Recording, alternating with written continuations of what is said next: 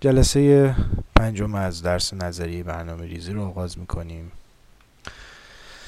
در این جلسه بنا داریم درباره چیستی نظریه برنامه ریزی و اقسام نظریه در حوزه برنامه ریزی صحبت بکنیم تا شرایط رو مهیا بکنیم برای جلسات آینده که به طور مشخص روی سنت‌های نظریه پردازی خاصی متمرکز خواهیم شد.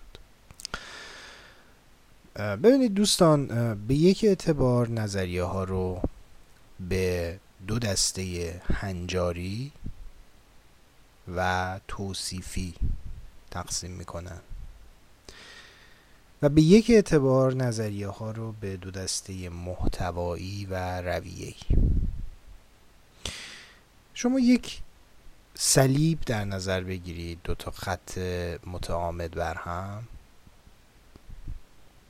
محور عمودی رو، اون خط عمودی رو در بالا، قسمت بالا بذارید نظریه های محتوایی substantive theories و قسمت پایین اون خط عمودی رو نظریه های رویه‌ای یا procedural theories. محور افقیمون رو، قسمت سمت راست رو، نظریه های هنجاری در نظر بگیرید normative theories و محور و قسمت سمت چپ همین محور افقی رو نظریه های توصیفی یا descriptive. ما میخوایم تک تک اینا رو باز بکنیم و لطفا این نموداری رو که گفتم جلوی خود برای خودتون روی کاغذ ترسیم بکنید، جلوی چشمتون باشه که میخوایم این رو باز بکنیم و در مورد اون صحبت بکنیم. با مجموعه این چهار گونه نظریه، به طور خیلی خلاصه همین اول بگم، مجموعه این چهار گونه نظریه مجموعه ادبیاتی رو تشکیل داده که بهش میگن حوزه نظریه برنامه ریزی، حوزه نظریه برنامه‌ریزی شهری و بعد حالا برنامه‌ریزی منطقه‌ای، برنامه‌ریزی فضایی، برنامه‌ریزی روستایی و اضافه میشه به این ادامه برنامه‌ریزی. حالا اینکه اساره نظریه برنامه‌ریزی چیست و اساساً نظریه برنامه‌ریزی آیا میتواند یک فیلد مشت... م... مشخص و مجزایی برای خودش باشه، فارغ از سایر فارغ از موضوعی که داره روش کار میکنه، مثلا برنامه‌ریزی روستایی، برنامه‌ریزی شهری، برنامه‌ریزی اقتصادی، برنامه‌ریزی توسعه فرهنگی، برنامه‌ریزی درسی، فارغ از همه اینها آیا خود اون برنامه‌ریزیه آیا میتواند خودش یک قلمرو مستقلی باشه، یک خودآینی برای خودش داشته باشه و در باب اون نظریه پردازی بکنیم یا نه؟ این این یکی از موضوعاتیه که میخوایم اینجا الان در موردش بحث کنیم بعد از اینکه تک تک اینا رو شناختیم. خب من از محور افقی شروع میکنم، نظریه هنجاری و توصیفی. دوستان خواهشی هم که دارم اینه که این خیلی مهمه، اگر ابهامی داشتید لطفاً توی گروه برای من ارسال کنید سوالاتتون رو. خیلی مهمه که این تمایزها رو خوب متوجه بشیم و همچنین تداخل‌هایی که اینها با هم دارن، همپوشانی‌هایی که اینها با هم دارن، و اگه متوجه نشیم، حالا من در انتهای یک شاهد هم آوردم براتون، یه قسمتش رو معرفی میکنم یا حالا اگر لازم بود میخونم براتون یه قسمتشو، به عنوان کتابی که تو این زمینه نوشته شده و همین تمایزها رو نفهمیده و خیلی چیزها رو شاید نفهمیده، ولی این که این تمایز رو نفهمیده کل کتابش غلط از آب در اومد. یعنی کتابی تو این زمینه تألیف شده که متاسفانه به دلیل نفهمیدن این تمایزها کتاب غلطه، اساساً سراسر کتاب نادرسته و اطلاعات غلطی داره به مخاطب میده. خب از این که بگذریم، پس میریم سراغ محور عمود افقی خودمون، محوری که سمت راستش نظریه هنجاری، سمت چپش نظریه توصیفی است. به عبارت یک عبارت دیگه هم شاید دقیق تر باشه میشه استفاده بکنیم، نظریه های هنجاری رو نظریه های پرسکریپتیو میتونیم بگیم، یا جاهای گفتن نظریه هایی که تجویزی هستن در برابر نظریه های پوزیتیو. پوزیتیو به معنای نظریه هایی که صرفا میخواد یک چیزی رو توصیف بکنه. خب این تمایز، تمایز هنجاری توصیفی خیلی ریشه دار هستش، در علوم مختلفی استفاده شده، از جمله در اقتصاد، علم نورماتیو و علم پوزیتیو مطرح شد، توی حقوق مطرح شد و تو علوم سیاسی مطرح شده این تمایز، و خب از توی وارد نظریه برنامه ریزی هم شده. و خب قبل از همه اینا به هر حال فلاسفه در مورد این بسیار صحبت کردن. فلسفه علم به همین ترتیب در مورد این تمایز و اینکه آیا چنین چیزی ممکن است یا نیست صحبت کرده، یعنی چنین تمایزی. ببینید نظریه های هنجاری چه نظریه هایی هستند. به اون دسته از نظریه هایی که قضاوتی درباره واقعیت دارند میگن نظریه های هنجاری. یعنی چی قضاوت دارند؟ یعنی اینکه داوری میکنند واقعیت رو بر اساس یک سری ملاک‌ها، یک سری نرم‌ها، یک سری هنجارها. اون نرم‌ها، هنجارها، پشتیبان اونها چیه؟ ارزش‌ها هستش. ارزش‌ها مبتنی بر چشم‌اندازها هستند. من یک چشم‌اندازی دارم، یک جهانبینی دارم.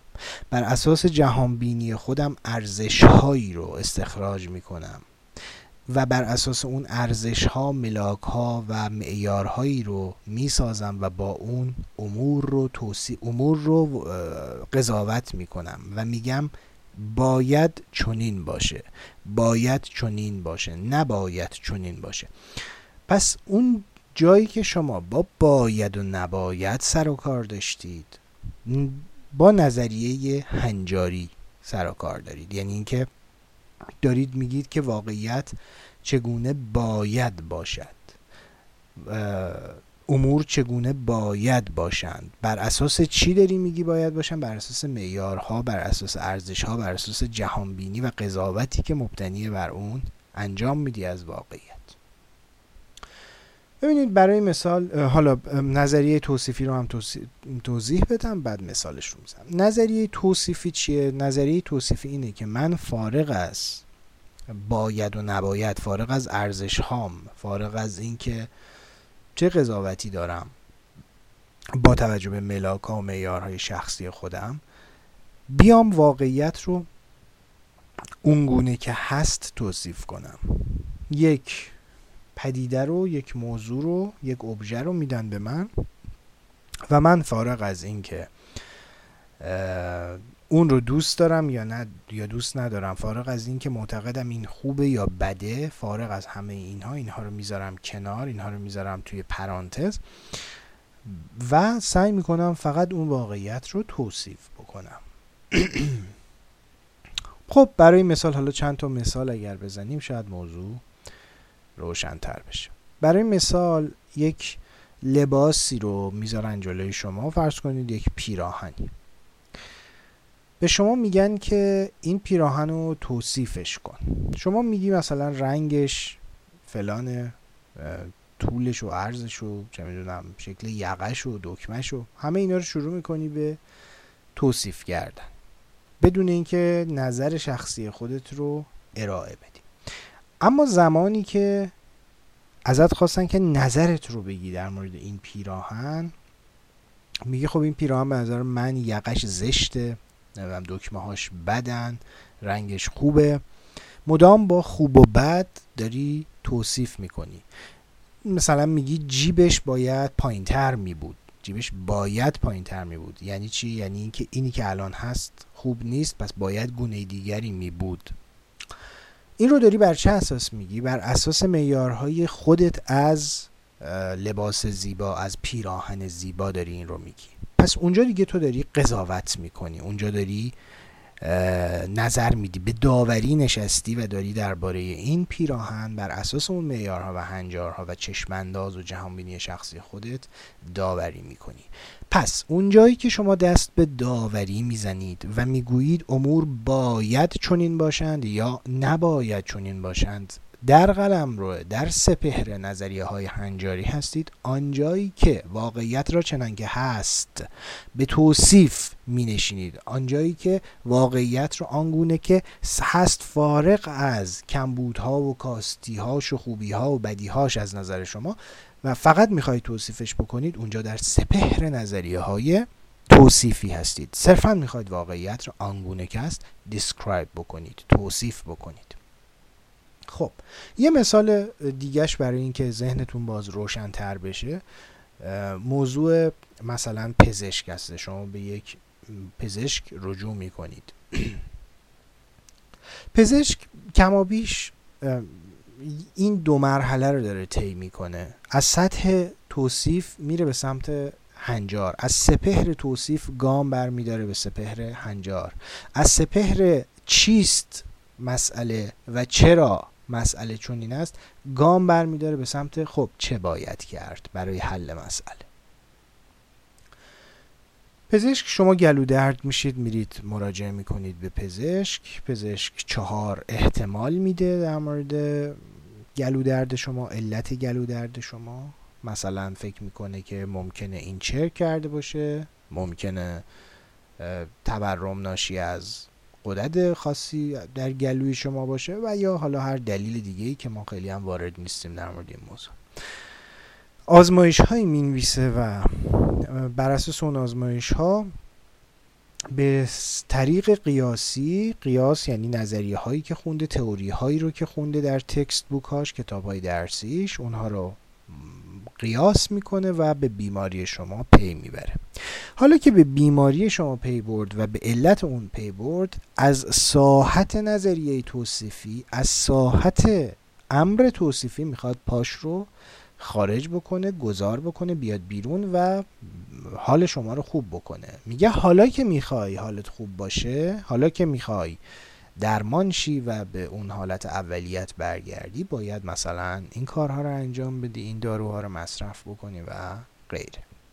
اونجایی که بهت میگه باید این رو بخوری و باید این رو نخوری، اونجایی که داره باید و نباید میکنه در سپهر امر هنجاری هست.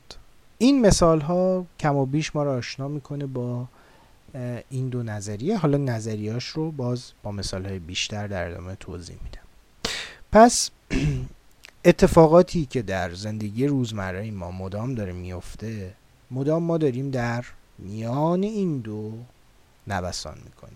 یعنی مدام یک چیز رو توصیف میکنیم، قضاوتش میکنیم، باز و همین ترتیب بین این دو سر طیف مدام در حرکت هستیم. نظریه های توصیفی و نظریه های هنجاری، امور توصیفی و امور هنجاری. مثالی که مثال دیگه‌ای که توی فیلد برنامه‌ریزی اگر بخوام بگم، یا توی فیلد اقتصاد یا فیلد سیاست، چند تا مثال دیگه بزنم باز موضوع روشن‌تر بشه براتون. فکر می‌کنم تا همین الانش هم موضوع جا افتاده، ولی اجازه بدید قضیه قدری باز روشن‌تر کنیم. ببینید، افلاطون در کتاب پولیتئیای خودش که به جمهور حالا توی فارسی ترجمهش کردن، افلاطون در اونجا یک الگوی هنجاری درباره شیوه اداره شهر مطرح میکنه، جایی که باید کسانی بر شهر حکم فرمایی بکنند که اهل فلسفه هستند، آدم‌های دانایی هستند، آدم‌هایی هستند که به حقیقت می‌اندیشند و به حقیقت می‌توانند راه داشته باشند. و بعد یک سلسله مراتبی رو مطرح می‌کنه و غیره. کاری که افلاطون انجام میده در پولیتئیای خودش، که تو پرانتز بگم ترجمه‌هایی هم از این کتاب هست، حتما بخونید، اینا جزو متون پایه علوم انسانی جدید هستند. پرانتز بست. کاری که میتونید، کاری که افلاطون میگه باید انجام بشه چیه؟ اینه که این شکل از حاکمیت باید برقرار بشه. بعد از افلاطون کتاب سیاست نوشته ارسطو رو میتونیم در نظر بگیریم که ارسطو اونجا قبل از اینکه از الگوی مورد توجه خودش صحبت بخواد بکنه توصیف داره میکنه، اوضاع رو توصیف میکنه، اوضاع و احوال رو توصیف میکنه و میخواد واقعیت رو، واقعیت سیستم های حکمرانی رو توصیف بکنه و بعد از بعد از اون بیاد نظریه هنجاری خودش رو ارائه بده که بهترین شیوه حکومت چیست. بیایید توی حوزه مثلا اقتصاد، شما در مقام یک عالم اقتصادی وضعیت اقتصادی یک کشور رو یا یک منطقه رو نگاه میکنید، میبینید که بیکاری هست، میبینید که فقر هست، تورم هست و مشکلات عدیده اقتصادی توی اون کشور حاکمه، مشکل بدمسکنی، مشکل زیست غیر رسمی و غیره.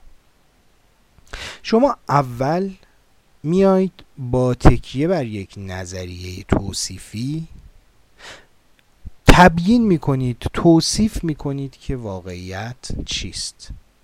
یک تمایزی که اینجا باید بگذارید، خود نظریه توصیفی به دو بخش تقسیم میشه: نظریه هایی که به چیستی پدیده میپردازن و نظریه هایی که به چرایی پدیده میپردازن.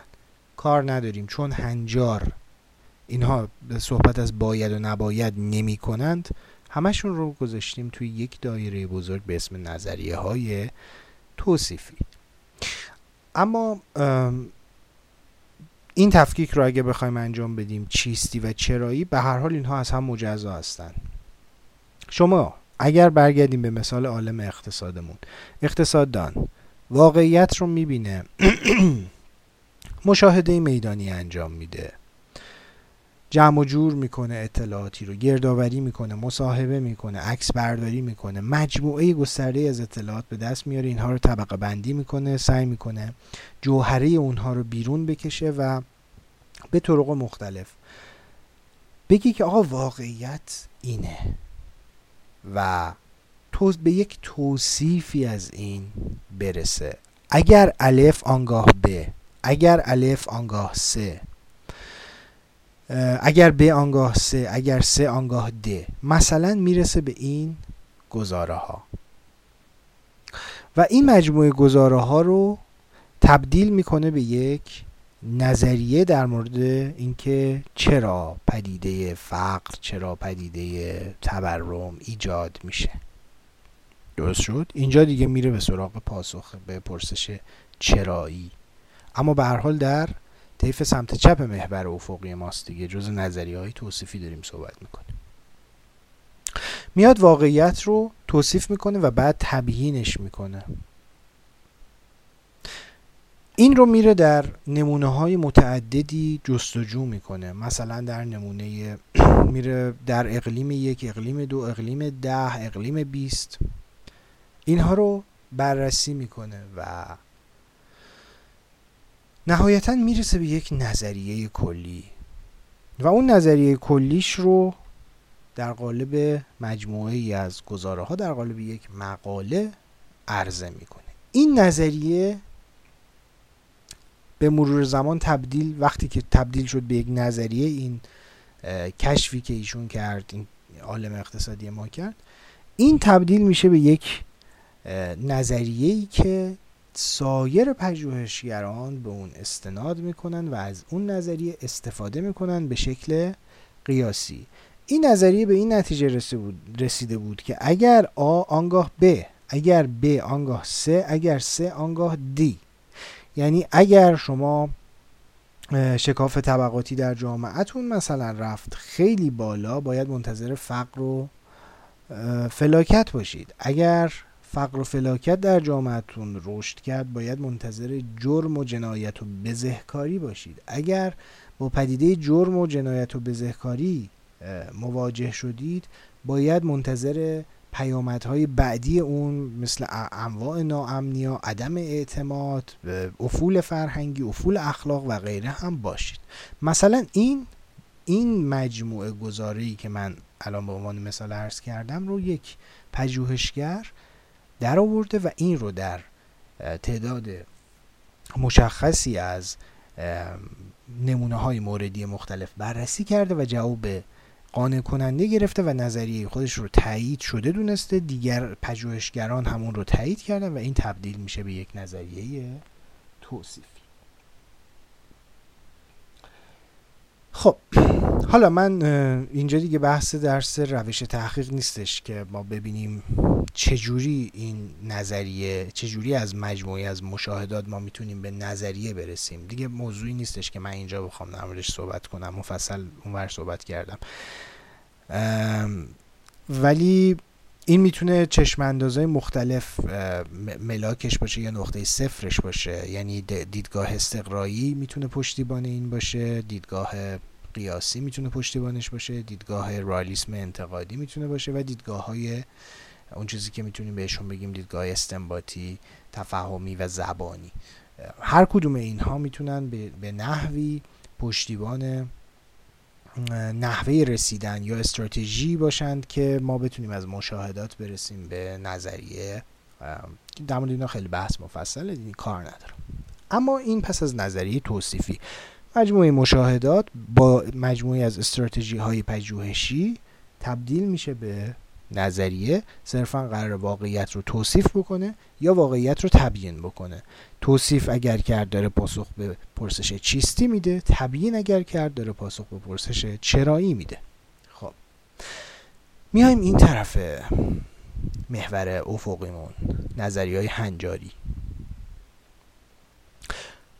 عالم اقتصاد ما وقتی که واقعیت رو دید، وقتی که دید اوضاع اقلیم مورد توجهش، نمونه موردی نمونه موردی که داره مطالعهش میکنه رو دید و توصیفش کرد و با مجموع مشاهداتی به نظریه‌ای رسید، یا یا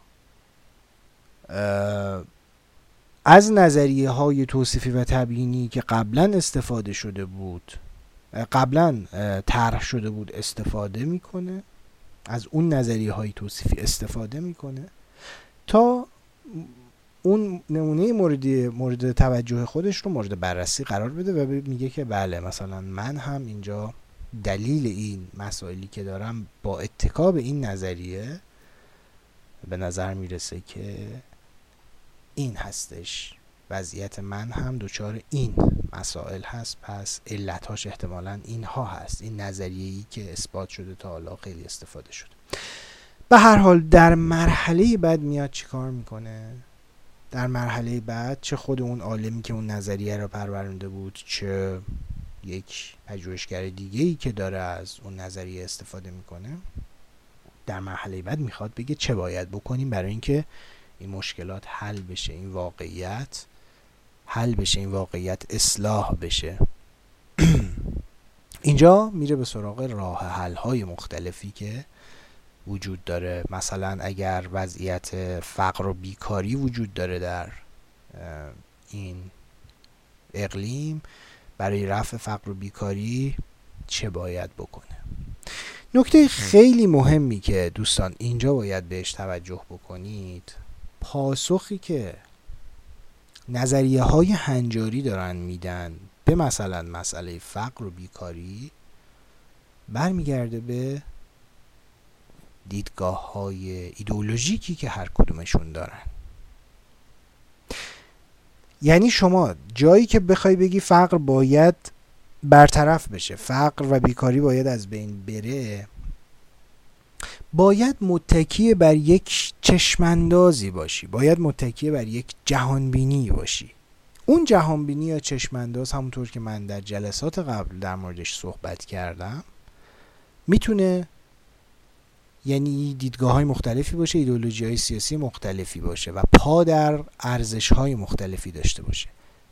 شما برای اینکه چه باید کرد رو پاسخ بدید، دست کم همونطور که بررسی کردیم در جلسه گذشته در رابطه با مسئله فقر و بیکاری، میتونه دست کم میتونه چهار نظریه هنجاری وجود داشته باشه. نظریه هنجاری لیبرال های کلاسیک، اقتصاددانان کلاسیک و نو کلاسیک، نظریه هنجاری محافظه کاری، نظریه هنجاری مارکسیستی و نظریه هنجاری که مبتنی بر دیدگاه کینزی و لیبرالیسم مدرن هستند. پس ببینید اینجا این عرصه، عرصه هنجاری، عرصه‌ای که عرصه جدال نظریه ها یا جدال چشمنداز ها، ایدئولوژی ها و گفتمان های مختلف سیاسی و فلسفی هستش. اینجا جاییه که دیگه مسئله به سادگی قابل مشاهده، قابل اثبات، قابل تجربه نیست. این این عرصه که شما میخوای تجویز بکنی چیزی رو برای یک منطقه، میخوای چیزی رو تجویز بکنی برای یک جمعیت، و بسیار عرصه خطیری هم هست. چه باید کرد در این عرصه یکی از موضوعاتیه که خب در زبان فارسی خیلی مقفول مونده، ولی در انگلیسی به هر حال ادبیات در موردش وجود داره. بحث شده در حوزه برنامه‌ریزی که در این عرصه هنجاری چه باید بکنیم. ما با انبوهی از نظریه ها، با انبوهی از گفتمان ها مواجه هستیم. حالا که با انبوهی از گفتمان ها مواجهیم، چگونه باید میان این انبوهی از گفتمان ها رو قضاوت کنیم؟ چه معیاری داریم؟ چه ملاکی داریم برای قضاوت در میان انبوهی از گفتمان ها؟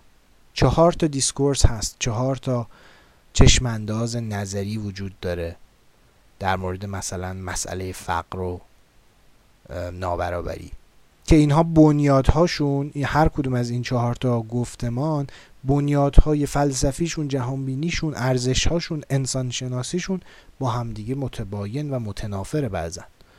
چه باید کرد؟ این یکی از نکاتی هست که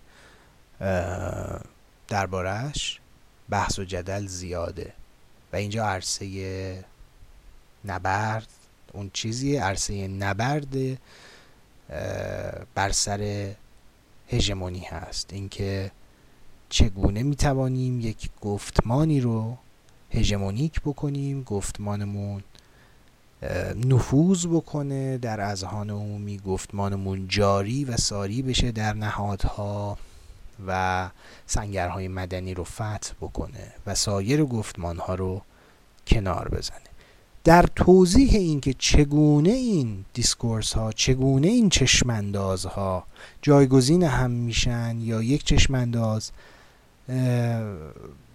در دستور کار قرار میگیره یا یک چشمنداز هستش که ملاک عمل قرار میگیره، پاسخ‌های مختلفی داده شده. یکی از پاسخ‌ها، پاسخیه که شما میتونید از منظر روی کرده تحلیل گفتمان، دیسکورس انالیسیس، بهش بپردازید که چگونه یک چشمانداز حاکم میشه. و البته وقتی یک چشمانداز حاکم میشه به این معنا نیستش که سایر چشماندازها کامل از بین میرن، بلکه میتونه این چشماندازی که کنار زده شده به اشکال مختلف دیگه‌ای در نهادهای پیرامونی به حیات خودش ادامه بده و هر لحظه با بالا و پایین شدن نسبت نیروهای اجتماعی و سیاسی اون چشمانداز که به حاشیه رفته بود دوباره غالب بشه. شیوه حکومتداری، شیوه حکمرانی و نظریه هایی که و البته نهادهایی که پشتیبانی میکنن یک شکل خاص از دولت رو، از جمله دلایل دیگه‌ای هست که میتونیم بهش اشاره بکنیم که چرا یک نظریه هنجاری در دستور کار قرار میگیره و سایر نظریه ها رو کنار میزنه. شما برید در قلب مثلا لند، لندن یا آمریکا، حالا چه انگلستان چه آمریکا فرق نمیکنه، مثلا توی لندن شما یک ایده مارکسیستی رادیکال رو بخواید پیاده بکنید اونجا در حوزه شوراهای محلی مثلا و و بخواید اون رو اجرا بکنید، قطعاً نهادهای، نه تنها نهادهای دولتی که حتی نهادهای مدنی اونجا شاید به شما مجال همچین کاری ندن و دیسکورس شما اصلا نمیگیره، در نطفه خفه میشه از طریق تبلیغات گسترده‌ای که علیه دیسکورس شما اونجا انجام میشه، علیه اون روی کردی که میگه فقر و نابرابری رو اگه میخوای بزنی برو شکاف طبقاتی رو از بین ببر، اگه میخوای شکاف طبقاتی رو از بین ببری سیستم شیوه تولید رو از بین ببر، دموکراتیک کن شیوه تولید رو. قطعا شما اونجا در نطفه خفه میکنن دیسکورست رو. دیسکورس های مجال میتونن پیدا بکنن اونجا که فاصله نجومی با دیسکورس های جاری و دیسکورس هایی که نهادهای مدنی دیگه، جامعه مدنی ازش دفاع میکنن یا به نوعی بهش متصل هستن، فاصله نجومی نداشته باشه با اونا. انقدر تبلیغات گسترده‌ای انجام شده علیه اون دیسکورس ها اصلا اونها نمیگیره. از طرف دیگه قانون و سیستم های حقوقی که اونجا وجود داره اجازه خیلی از نظریه، بروز خیلی از نظریه هنجاری رو به شما نخواهد داد. به همین ترتیب شما بیاید برید مثلا کره شمالی، فرض کنید کره شمالی چیزی به اسم نظریه برنامه‌ریزی شهری داشته باشه و چیزی به اسم سیستم برنامه‌ریزی شهری داشته باشه، من واقعا نمیدونم داره یا نه چون که هیچ اطلاعاتی از اونجا نمیاد بیرون اما فرض میکنیم یک سازوکار دولتی، یک سازوکاری داشته باشه برای برنامه‌ریزی شهری.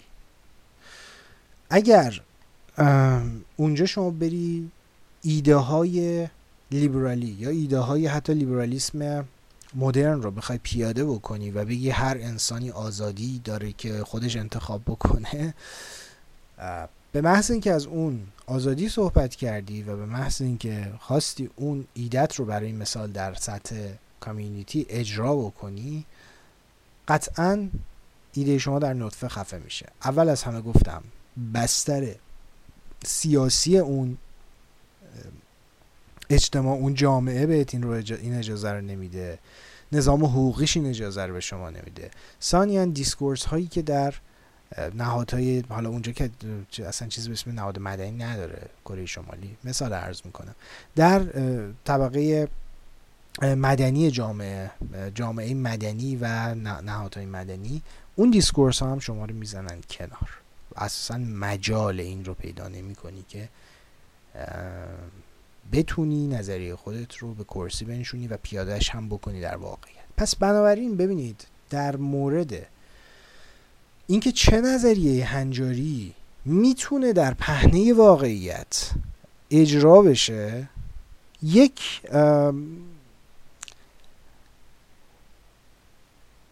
عرصه کوچکی، یک پیوستار کوچکی رو شما میتونید روش دست بذارید. مثلا دیدگاه جان رالز میتونه مطرح بشه، میتونه دیدگاه هایی رو درگیر بکنه، میتونه باعث بحث و گفتگو و نظریه بشه و حتی این امکان رو داره پیاده بشه در واقعیت، در مثلا یک جایی مثل لندن، در یک جایی مثل آمریکا.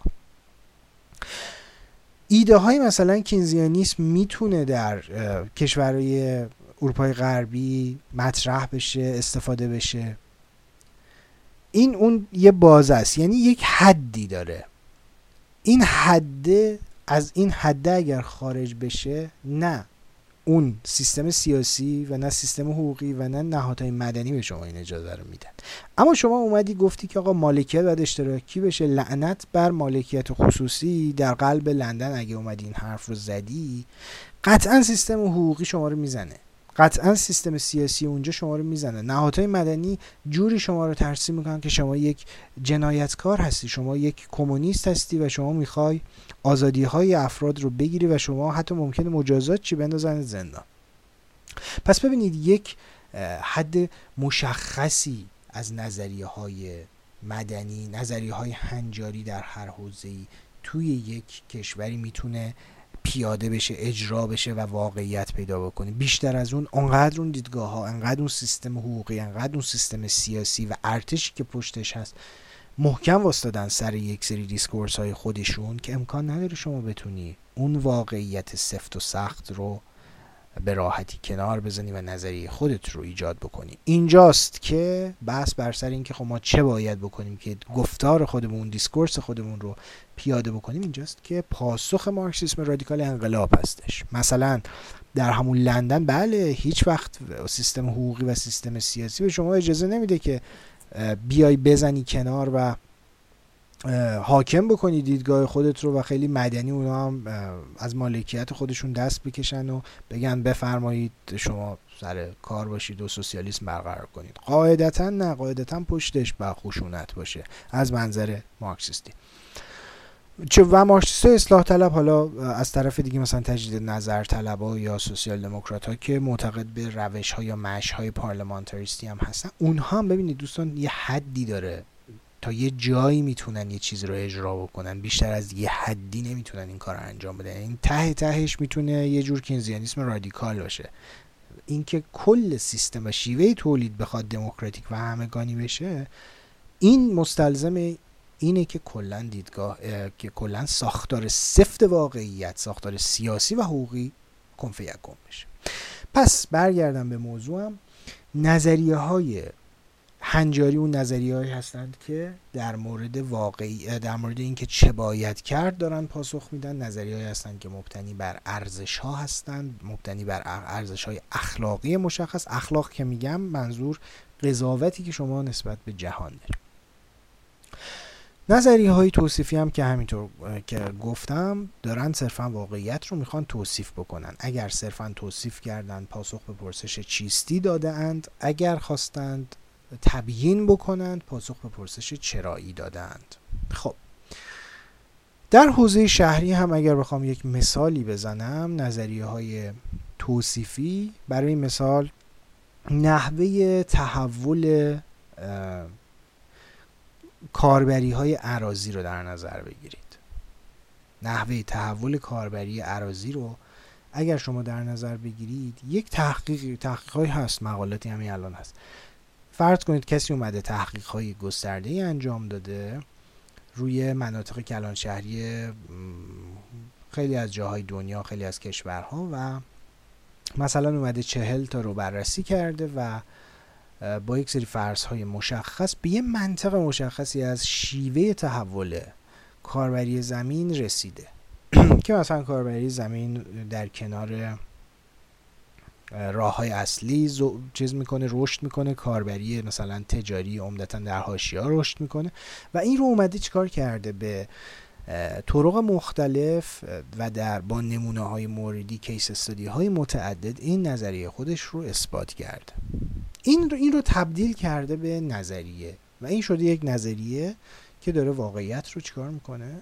توصیف میکنه.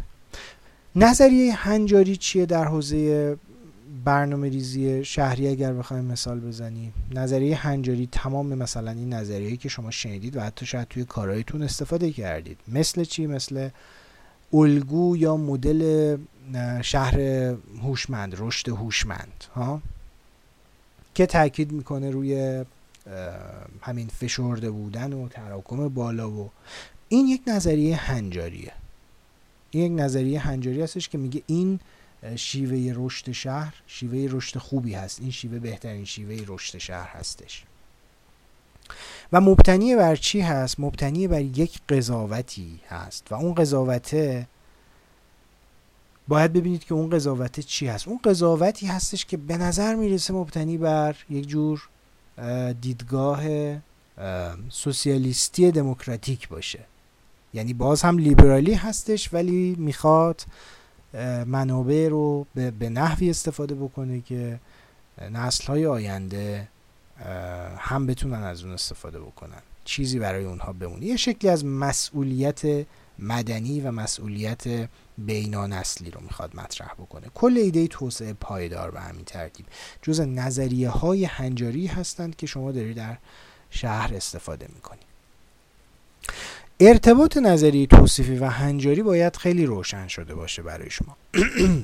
بعضی از نظریه های هنجاری، یعنی بعضی از نظریه های تجویزی که میخوان بگن آقا این کار رو باید انجام بدی، این نظریه توصیفی سعی میکنن حرف خودشون رو از طریق نظریه های توصیفی اثبات بکنن. برای مثال در مورد همون کامپتیبیلیتی، همون در واقع کامپکتسیتی، این این مفهوم شهر فشرده یا این تراکم و این داستان ها، این مفهوم میان میگن که آقا ما مطالعاتی که انجام دادیم از میان اقلیم‌های فرهنگی مختلف، شهرهای مختلف و مناطق مختلف به این نتیجه رسیدیم که این الگو، اون جاهایی که از این الگو استفاده کرده اند کارآمدی بیشتری داشتن، انرژی کمتری مصرف شده، صرفه جویی شده در مصرف انرژی، از انرژی های پاک استفاده کردند. از یه طرف به لحاظ جمعیتی و به لحاظ مراودات اجتماعی هم تونسته اون چه میدونم سرزندگی و پویایی رو که مورد نظر یک شهر پویا هست محقق بکنه. این اینا یعنی میان بعضن دیدگاه خودشون رو متکی میکنن بر اساس توصیف‌های فراوون یا مشاهدات فراوون که انجام شده. میگه ببینید در شهر الف، در شهر ب، در شهر دال این الگو استفاده شده بوده و عملاً کارآمدتر بوده اون شهر و خیلی از مشکلات شهری امروز رو نداشتن. پس بعضی از نظریه‌های هنجاری که داره تجویز میکنه سعی میکنه کار خودش رو متکی بکنه بر مشاهداتش. منتها وجه هنجاری قضیه چیه دوستان؟ اینجا هم وجه هنجاریش خیلی روشنه. حتی اون کسی که ادعا میکنه آقا من کل نظریه هنجاریم رو بر اساس مشاهدات و بر اساس علم گرفتم، اینجا شما یه سوال باید بپرسید، اینکه خب تو در دل این حرفی که داری میزنی، در دل این تجویزی که داری میکنی، داری میگی که اون اینجا این الگو کارآمدتر است، این الگو سرزندگی بیشتری ایجاد میکند. یعنی چی؟ یعنی اینکه کارآمدی خوب است، سرزندگی خوب است، پویایی خوب است، شلوغی خوب است. یعنی چی؟ یعنی قضاوت داری پشتت. تو پیشفرضت این بوده که سرزندگی خوب است، مصرف کم انرژی خوب است، آلوده نکردن هوا خوب است. اینها پیشفرض‌های هنجاری توئه که مبتنی بر یک جهانبینی فلسفی و سیاسی مشخص، مبتنی بر یک جهانبینی مشخص سیاسی و فلسفیه که این ملاک‌ها و این معیارها رو تونستی در بیاری بر اساس ارزش‌های خودت. پس ببینید حتی اونی که ادعا میکنه بی‌طرفی علمی داره و حد نظریه هنجاریش رو بر اساس بی‌طرفی علمی استخراج کرده، عملا داره چیکار میکنه؟ مبتنی بر یک قضاوت ارزشی و اخلاقیه و پا داره در نظریه های سیاسی، در دیسکورس های سیاسی. دوستان امکان نداره نظریه هنجاری باشه، نظریه به شما بگه چه بکنید یا چه نکنید، بدون اینکه مبتنی بر جهانبینی مشخص سیاسی و هنجاری باشه. همینجا به طور قاطع میشه گفت چیزی به اسم برنامه‌ریزی علمی نمیتونه وجود داشته باشه. برنامه‌ریزی نمیتونه علم باشه. این یک شوخی بزرگ هستش که برنامه‌ریزی رو کسانی تلاش کرده بودند علم بکنند و صحبت از نظریه های هنجاری علمی بکنند. این هم یک پهنه مبهمیه که خیلی خودشون نمیدونن دارن چی میگن وقتی میگن برنامه‌ریزی آیا میتواند علمی باشد یا نباشد. نمیدونن دارن در چه سطحی صحبت میکنن. این جلسه رو ما به همین اختصاص دادیم که این ابهامات رو رفع بکنیم. خیلی از کسانی که از علم بودن برنامه‌ریزی صحبت میکنن نمیفهمن دارن چی میگن، در چه سطحی دارن صحبت میکنن، در سطح توصیفی، در سطح هنجاری، در سطح محتوایی، رویی، چی دارن میگن. و این تفکیک‌ها رو که نفهمی نفهم آدم خب معمولاً به اشتباهات خیلی هولناک و بچگانه‌ای فرو می‌غلط. خب اما از این موضوع که بگذریم، پس هر نظریه‌ای که داره تجویزی میکنه مبتنی بر یک جهانبینی سیاسیه و یادمون باشه که برنامه ریزی کارش تجویزه.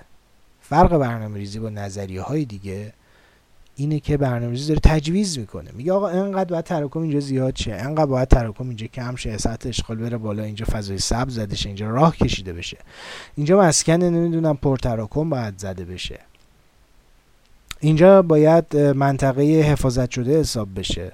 برنامه‌ریزی داره تجویز میکنه، داره باید و نباید میکنه توی شهر، داره ضوابط میذاره. پس کار برنامه‌ریزی با تجویز هست. پس کار برنامه‌ریزی مدام قضاوت و داوری و ارزش داوری هستش. مدام برنامه‌ریز باید قضاوت بکنه، باید داوری بکنه بین گزینه‌های مختلف. پس کار برنامه‌ریزی دوستان تصمیم گرفتن هستش. برنامه ریز مدام باید تصمیم بگیره. چرا؟ به خاطر اینکه باید میان گزینه‌های مختلفی که جلوش هست دست به داوری بزنه، بگه کدوم یکی از اینها رو حالا انتخاب بکنم. از کار برنامه ریزی با تصمیمه و قضاوته و داوری هستش و پشتش ارزش ها و ارزش داوری نهفته است. خب این تمایز رو که ازش بگذریم، میریم سراغ محور عمودیمون، نظریه های محتوایی و نظریه های رویه‌ای. نظریه های محتوایی یا substantive theories که در برابر نظریه های رویه‌ای یا procedural theories قرار میگیرن چی هستن؟ به اون دسته از نظریه هایی که به محتوای یک فیلدی که ما داریم روش کار میکنیم، مثل مسئله کاربری زمین توی حوزه برنامه‌ریزی شهری، مثل مسئله کاربری زمین، مثل مسئله مسکن، مثل مسئله زیست غیر رسمی، هر موضوعی که شما فکرشو میکنید، مسئله ترافیک، مسئله آلودگی هوا، مسئله فضاهای سبز، مسئله پایداری و غیر ذالک مسئله اقتصادی، کلیه موضوعات اقتصادی، اقتصاد شهری، مسئله تراکم، تراکم ساختمان ها و, و مسئله مربوط به توزیع کاربری های مختلف در سطح شهر، در پهنه‌های شهری، کلیه اینها رو، این موضوعات رو و کلیه نظریه هایی که به این موضوعات راجع هستند نظریه های محتوایی گفته میشه. نظریه های رویه‌ای چیه؟ اون نظریه هایی که به نحوه گذار از هدف نحوه گذار از هدف به واقعیت، به اجرا میپردازند، نظریه‌های رویه‌ای گفته میشوند. پرسشی که پیش روی نظریه‌های رویه‌ای هست اینه که ما چگونه چگونه یک هدف رو به اجرا در بیاریم، چه فرایندهایی طی بشود برای رسیدن به اون هدف.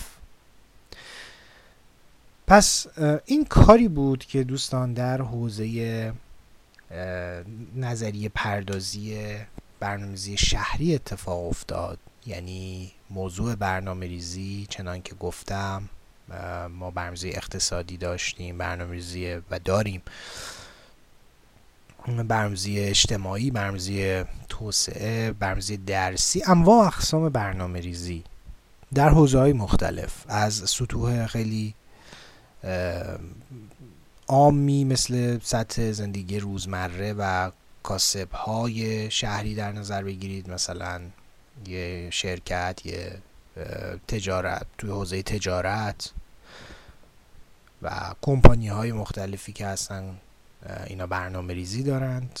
تو حوزه نظامی برنامه‌ریزی وجود داره، تو حوزه آموزش و تدریس و رشته رشته‌هایی که مربوط هستند به برنامه‌ریزی درسی، اینها برنامه‌ریزی توشون مطرح هست، تا رشته‌های دیگه‌ای که میشناسید. اما کسانی روی این حوزه بیشتر از همه کار کردند و البته این رو هم فراموش نکنم مهمترینش حوزه مدیریت و برنامه‌ریزی استراتژیک، رشته انواع رشته مدیریت که اینا هم همشون خودشون رو, رو روی برنامه‌ریزی صاحب نظر میدونن و ادبیاتی هم هست اینا در مورد مثلا نظریه تصمیم گیری و غیره، مدیریت سازمانی، مدیریت بازرگانی و غیره، تمامشون اینا روی مفهوم برنامه‌ریزی کار کردن، صحبت کردن. مثلا مفهوم برنامه‌ریزی استراتژیک وارد اون عرصه شد و بعد اول اونجا بود و بعد اومد بیرون وارد عرصه عمومی شد و برنامه‌ریزی شهری اون رو از آن خود کرد.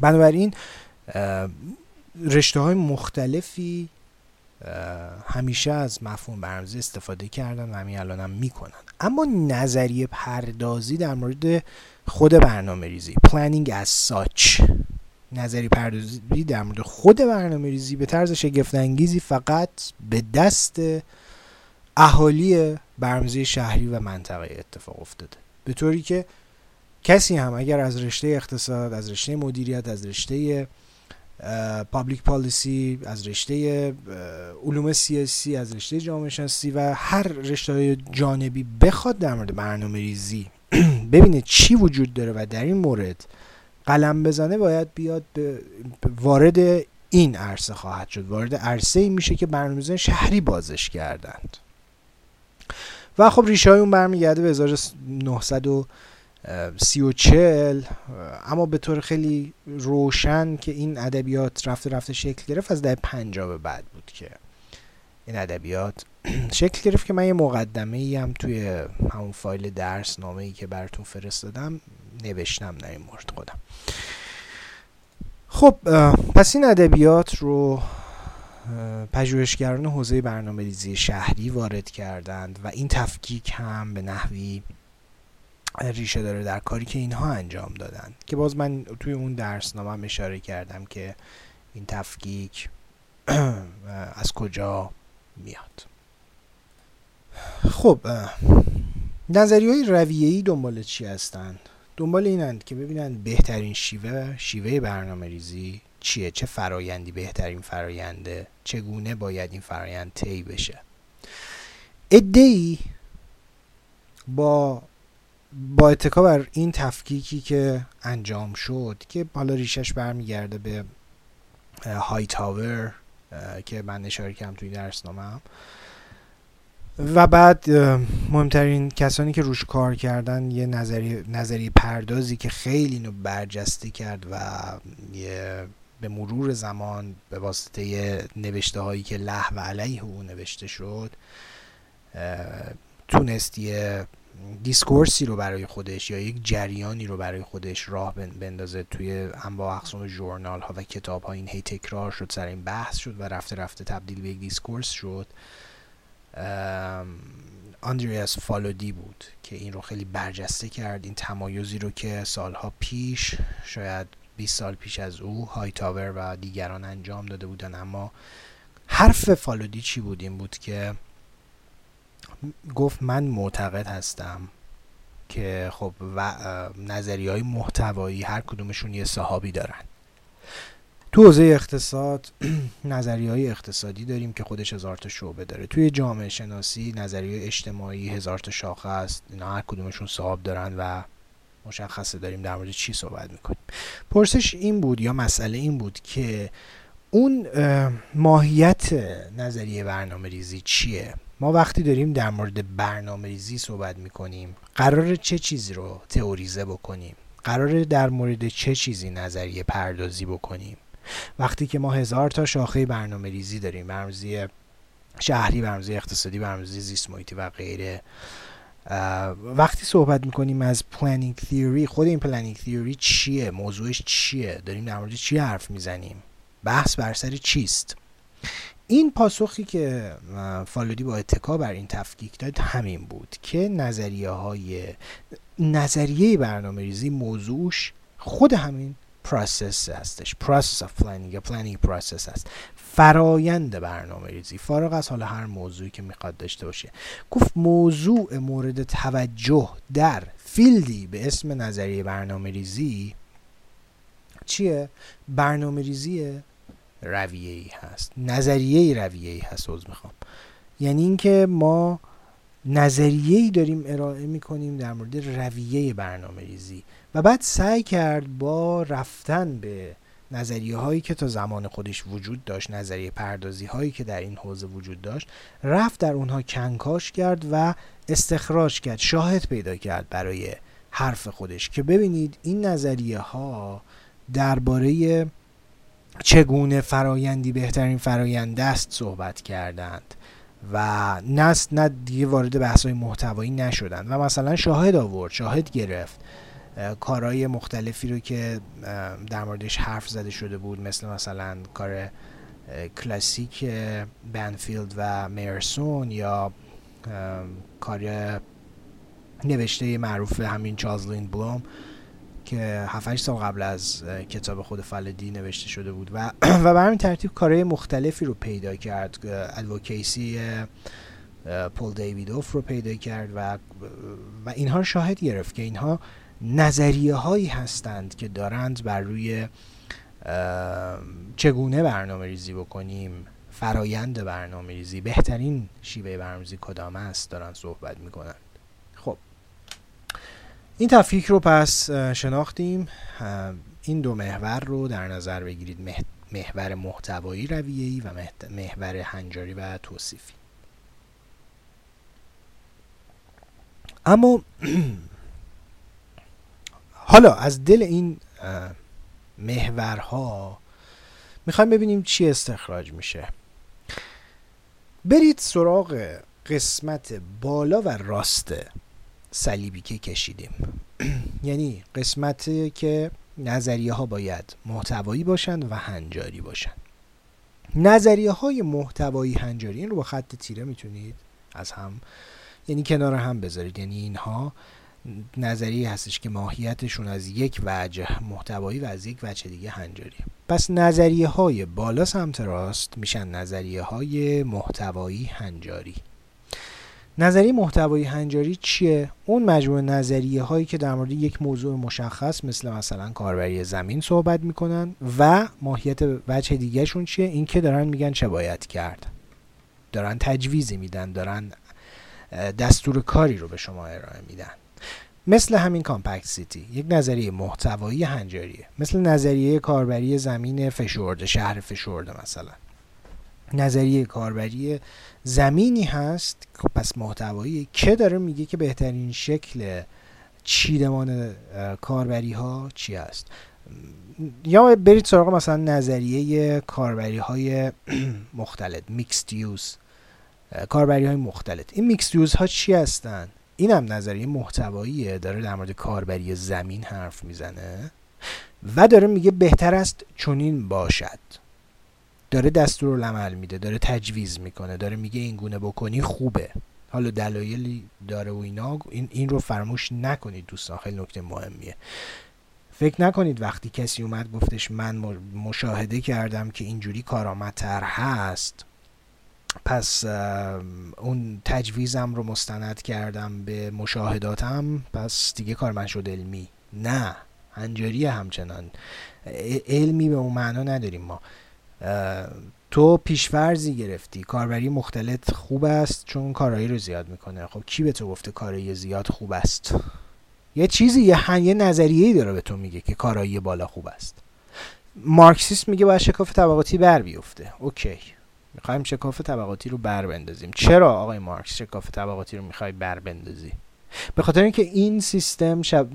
سبب فقر و گرسنگی و فلاکت میشه و باعث از خود بیگانگی انسان میشه و این سیستم باید بر بیفته. خب تو پس پیش فرض گرفتی یه چیزی رو که از خود بیگانگی بد است، فقر و فلاکت بد است، درسته؟ پس ببینید یه بنیادی این پشت هست، اون بنیاده رو اگر نفهمیم هیچی از برنامه ریزی نمیفهمیم، هیچی از برنامه ریزی نمیفهمیم دوستان. اون موقع لاتائل میگیم، مثل لاتائلات فراوانی که تو ژورنال های ما داره چاپ میشه، یاوه مینویسن خیلی ها، چون نفهمیدم بنیاد چیه، رو چی سواره. خب برید قسمت سمت چپ بالای این صلیبمون، نظریه های محتوایی، نظریه های توصیفی. اینا چی میگن؟ خب محتوایی مثالمون همون کاربری زمین در نظر بگیرید. نظریه توصیفی چیه؟ همین طرف اومده یه سری مطالعاتی، مشاهداتی انجام داده به یه سری قوانین کلی در مورد نحوه تحول کاربری زمین در نسبت با مثلا شبکه‌های حمل و نقل رسیده و چون مشاهدات فراوانی داشته، بین صد تا نمونه موردی اومده این رو مشاهده کرده، به یه قوانین کلی رسیده، قوانین کلیش رو تبدیل کرده به یک نظریه و این شده نظریه توصیفی. پس نظریه محتوایی توصیفی داره چه میکنه؟ داره میگه که در رابطه با این موضوع خاص، هزار تا موضوع هستش دیگه، مثلا کاربری زمین ما مثال زدیم، در رابطه با این موضوع خاص این قوانین حاکم هست، این قوانین داره کار میکنه و من صرفا توصیف کردم و حالا چرایی و اینها هم میتونه پشت این باشه که اون موقع میشه نظریه تبیینی. و این رو من باز تکرار میکنم که ما یه دایره کلی رو در نظر گرفتیم دیگه، توصیفی و تبیینی رو با هم در نظر گرفتیم. بیایم قسمت پایین بیایم قسمت پایین نظریه های توصیفی و رویه‌ای. قسمت پایین سمت چپ، نظریه های توصیفی، رویه‌ای. خب اینا دارن در مورد چی صحبت میکنن؟ اینا دارن در مورد فرایند برنامه ریزی صحبت میکنن، چگونه از الف به ب قراره برسیم، چه مسیری باید طی بشه و قراره یک نظریه‌ای سعی بکنه توصیف بکنه که در اقلیم‌های مختلف، در شرایط مختلف، در بسترهای مختلف چگونه از الف به ب رسیدند، نمونه هایی که من بررسی کردم و بر اساس این نمونه هایی که من بررسی بررسی کردم، مشاهدات فراوانی که من دنبال کردم، به این نتیجه رسیدم در اقلیم هایی که برای مثال ویژگی A رو داشته باشن، نحوه ای وان باید پیاده بشه، باید نه یعنی پیاده شده عموما، در سیستم هایی که شرایطشون کانتکست منش ب داره یا شیوه های ب یک یا شیوه ب دو باید اجرا بشه و در کانتکست هایی که منش سی یک سی بر اونها حاکمه، شیوه سی یک سی دو یا سی سه برنامه ریزی عموما اجرا شده و این رو من تبدیل کردم به یک نظریه به خاطر اینکه اومدم بیست تا سی تا چهل تا شاهد گرفتم، مشاهده کردم میان نمونه های موردی متعدد و شروع کردم به تبیین کردن اینها و سعی کردم به یه قوانین کلی در مورد نحوه برنامه ریزی برسم. درست شد؟ خب این کاریه که خیلی چیزها قدمت داره در حوزه علوم سیاسی، هم مثلا قدمت داره بعضی از مطالعاتی رو که میتونیم توی این حوزه بهشون اشاره بکنیم جزء نظریه‌های توصیفی که روی شیوه فرایند حکمرانی کار میکنن. باز هم برمی برمیگردیم به ارسطو که یه مطالعه خیلی گسترده زمان خودش انجام داد و انواع اقسام حکومت‌های زمانه خودش رو در مناطق مختلف، نه فقط یونان بلکه در مناطق مختلف مورد مطالعه قرار داد و میتونم بگم پدر بنیادگذار یا پیشکسوت‌ترین پیشکسوتان در این حوزه که اومده روی شیوه های برنامه ریزی، حالا ما داریم میگیم برنامه ریزی دیگه، حالا اون موقع حکمرانی، مطالعه انجام داده و سعی کرده به یک یک سری الگوهای عام و کلی برسه و بتونه قضاوت خاصی در موردشون داشته باشه و بعد نقدشون بکنه. کار ارسطو، ارسطویی که به تجربه اعتقاد زیادی داشت و تجربه رو خیلی مؤثر میدونست در پای گرفتن شناخت. خب اما میریم قسمت سمت راست پایین، یعنی نظریه های رویه‌ای هنجاری.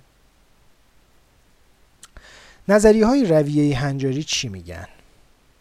نظریه های رویه هنجاری اون نظریه هایی هستند که با اتکا بر ارزش هایی، کار نداریم دیگه فعلا با به این ماجراش دیگه، اینو میدونیم، یعنی با اتکا بر یک چشم اندازی، با اتکا بر یک نگاهی، میگن بهترین راه برنامه ریزی کردن چیست، بهترین رویه، بهترین فرایند برای رسیدن از الف به ب کدام است. اینا میشن نظریه های هنجاری. دوستان، کلیه نظریه های برنامه ریزی که شما مطالعه کردید، شنیدید، خوندید و ما در این کلاس هم در ادامه در مورد تک تک اینا صحبت خواهیم کرد، نظریه های رویه‌ای هنجاری هستند.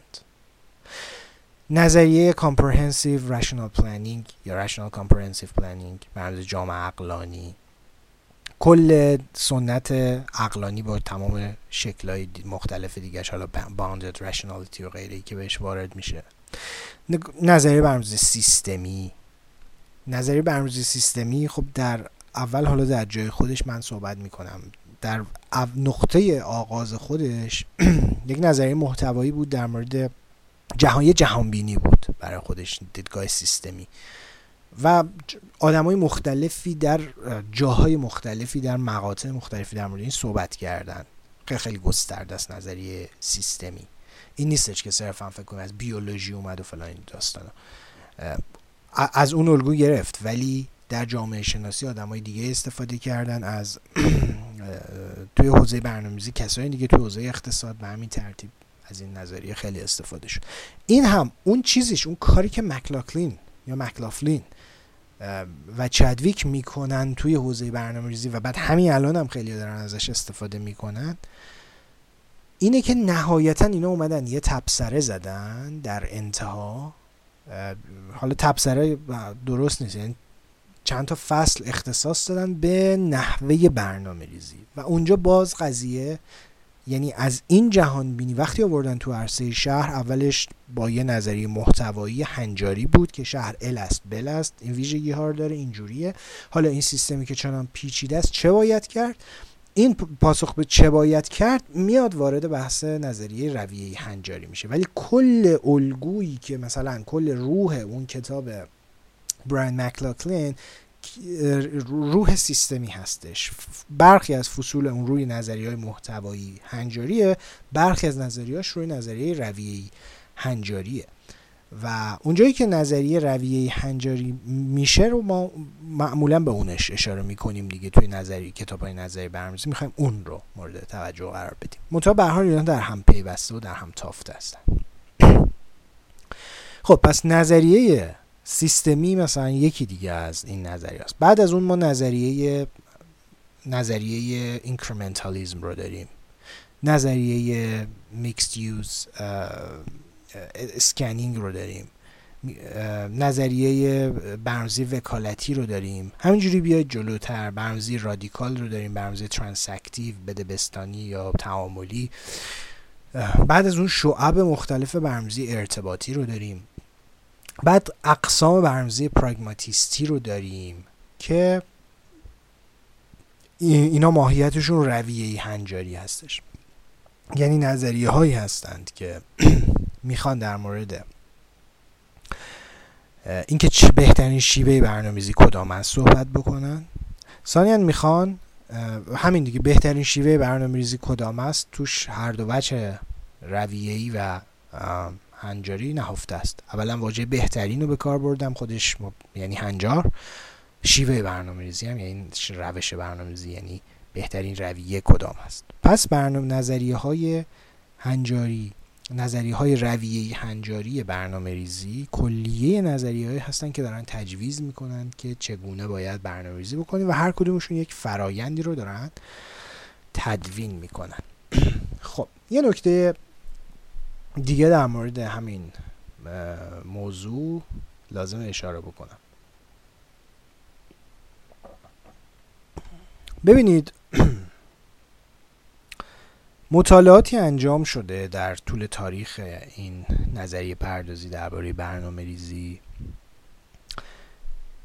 که این مطالعات اومدن سعی کردن واقعیت رو توصیف بکنن و بگن که واقعیت برنامه ریزی این اینها هستش. مثلا رفته طرف یه نمونه موردی رو بررسی کرده توی شیکاگو، مسئله مسکن رو اومده مطالعه کرده که این ویژگی ها رو داره، برنامه ریزی این ویژگی ها رو داره، مناسبات قدرت توش جریان داره و مثلا سیستم عقلانی توش حاکم نیست یا اون شیوه عقلانی توش حاکم نیست، و بعد اومده این رو به نقد کشیده که آقا این عقلانیت نداره این شیوه برنامه‌ریزی، و یه پیوستی رو اضافه کرده به کار خودش و اون پیوست این هستش که اگر این برنامه‌ریزی میخواست عقلانی باشه یا اصلاح بشه باید این ویژگی ها رو میداشت، و اونجا یک نظریه هنجاری در مورد برنامه‌ریزی ارائه کرده. حالا میریم میپرسیم از این که آقا تو میگی این روش عقلانی هست، این روش عقلانی ترین روش هستش برای رسیدن به اهداف، یعنی طی کردن رویه برنامه‌ریزی. اینجا سوالی که از تو میپرسیم اینه که خب اولا تعریفت از عقلانیت چیه؟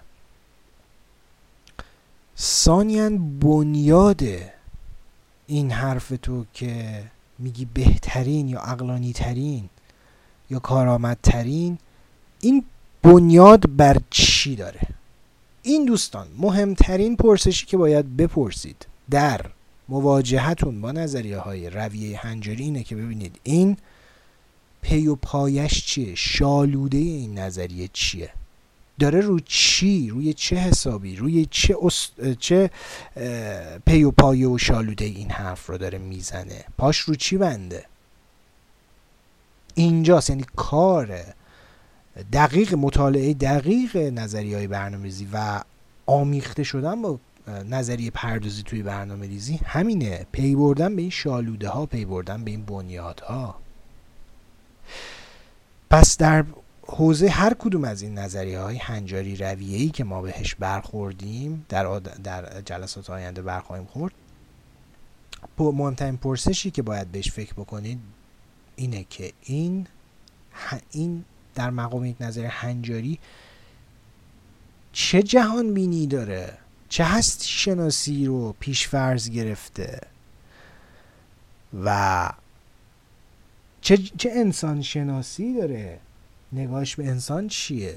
و اینجاست که کلیه مطالبی که من طی سه, سه چهار جلسه گذشته بحث کردم باید پیش روتون باشه، اونا رو مورد استفاده قرار بدید و به پرسشی که مطرح کرد بتونید با اتکا بر اونها پاسخ بدید. خب بحث ما در مورد این صلیب تموم شد، نظریه ها رو به این دو اعتبار بررسی کردیم.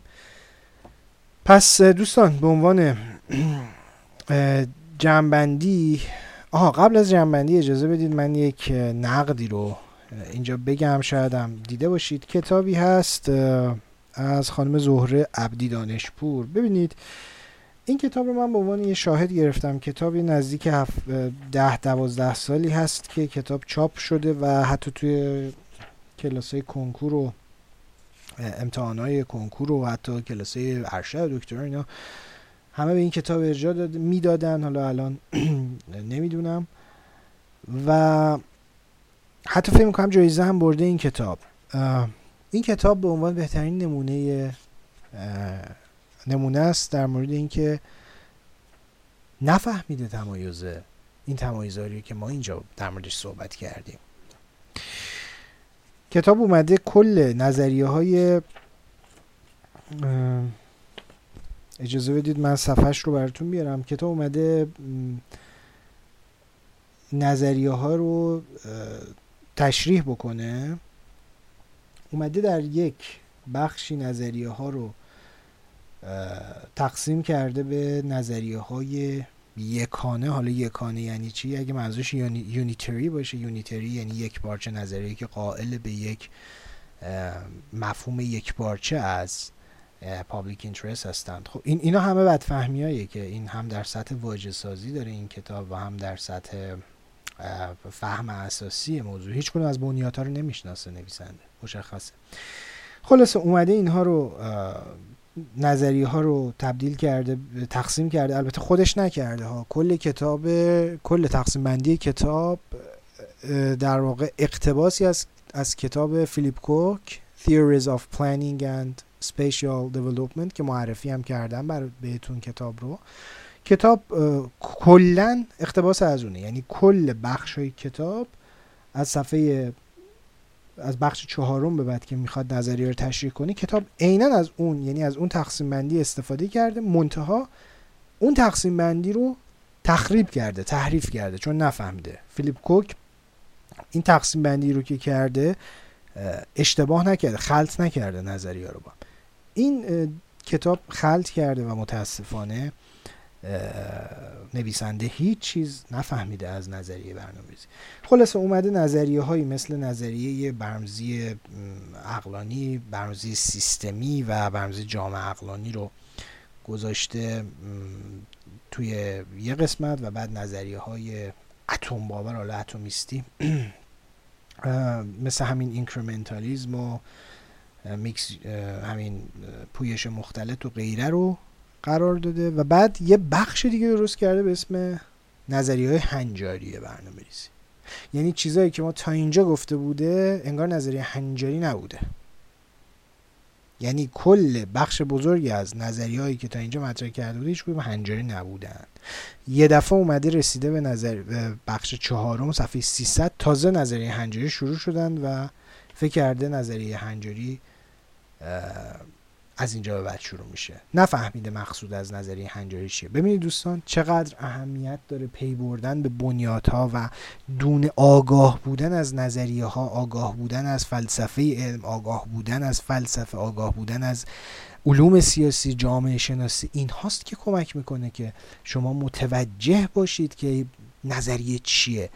و خب این یک افتضاحیه. فرض کنید یک کسی بعد از یک عمر یک کتابی بنویسه، خانم دانشپور بهترین نمونه، که کتاب از بنیاد غلطه، بنیاد از بنیاد غلطه کتاب. یعنی همون اقتباسی هم که انجام داده نویسنده نفهمیده اصلا یعنی چی نظریه هنجاری، نظریه اثباتی یعنی چی، هیچ کدوم رو متوجه نشده که اساسا نظریه غیر هنجاری توی برنامه‌ریزی نداریم توی برنامه‌ریزی رویه‌ای. خب اما بپردازیم به نظریه، یک نکته‌ای که در مورد تمایز نظریه توصیفی و هنجاری، من این رو عمدن گذاشتم در پایان جلسه بگم که ذهن شما درگیر نشه. ببینید یک نقدی که وارد میشه به این تمایز توصیفی هنجاری اینه که آیا انسان امکان داره یک پدیده رو توصیف بکنه بدون اینکه هیچ پیش‌فرضی، هیچ ارزش داوری در مورد اون داشته باشه؟ پاسخ منتقدان به این تمایز یک نه بزرگه. نه، همچین امکانی نیست. شما مفاهیم رو از خلال یه فیلترهایی دارید میفهمید. شما پشت توصیفتون پیش فرض های نهفته است، ارزش داوری هایی دارید و بر اساس اون ارزش داوری ها دارید واقعیت رو توصیف میکنید. این به هر حال یک نقدیه که میشه به نظریه ها، این تفکیک در واقع پوزیتیو و نورماتیو، که خب نقد به نظر میرسه درستی هم هست. یه مقدار خودتون بیشتر در موردش فکر بکنید میبینید که همینجوره، به نظر به نظر میرسه همینجوره. و حالا اینکه آیا ما میتونیم، آیا این باعث میشه که کلا چیزی به اسم ابژکتیویته وجود نداشته باشه، یعنی عینیتی که همه بتونن بر سرش وفاق داشته باشن، آیا این این خدشه‌دار میشه یا نه؟ این موضوعی که دیگه حالا توی این موضوعی که اینجا دیگه در موردش نمیخوایم صحبت کنیم، جلسات آینده حالا شاید بهش اشاره کنیم. بسیار خوب دوستان، من بحث این جلسه رو به پایان میبرم. فقط خواهشی که دارم در این خصوص خیلی نوشته شده، متن‌های زیادی نوشته شده و تیپولوژی‌های مختلف، گونه بندی‌های مختلف یا گونه شناسی‌های مختلفیش انجام شده به دست متفکرهای مختلف. خواهشی که دارم اینه که تمام اینا رو با توجه به اون منابعی که بهتون معرفی کردم مطالعه کنید.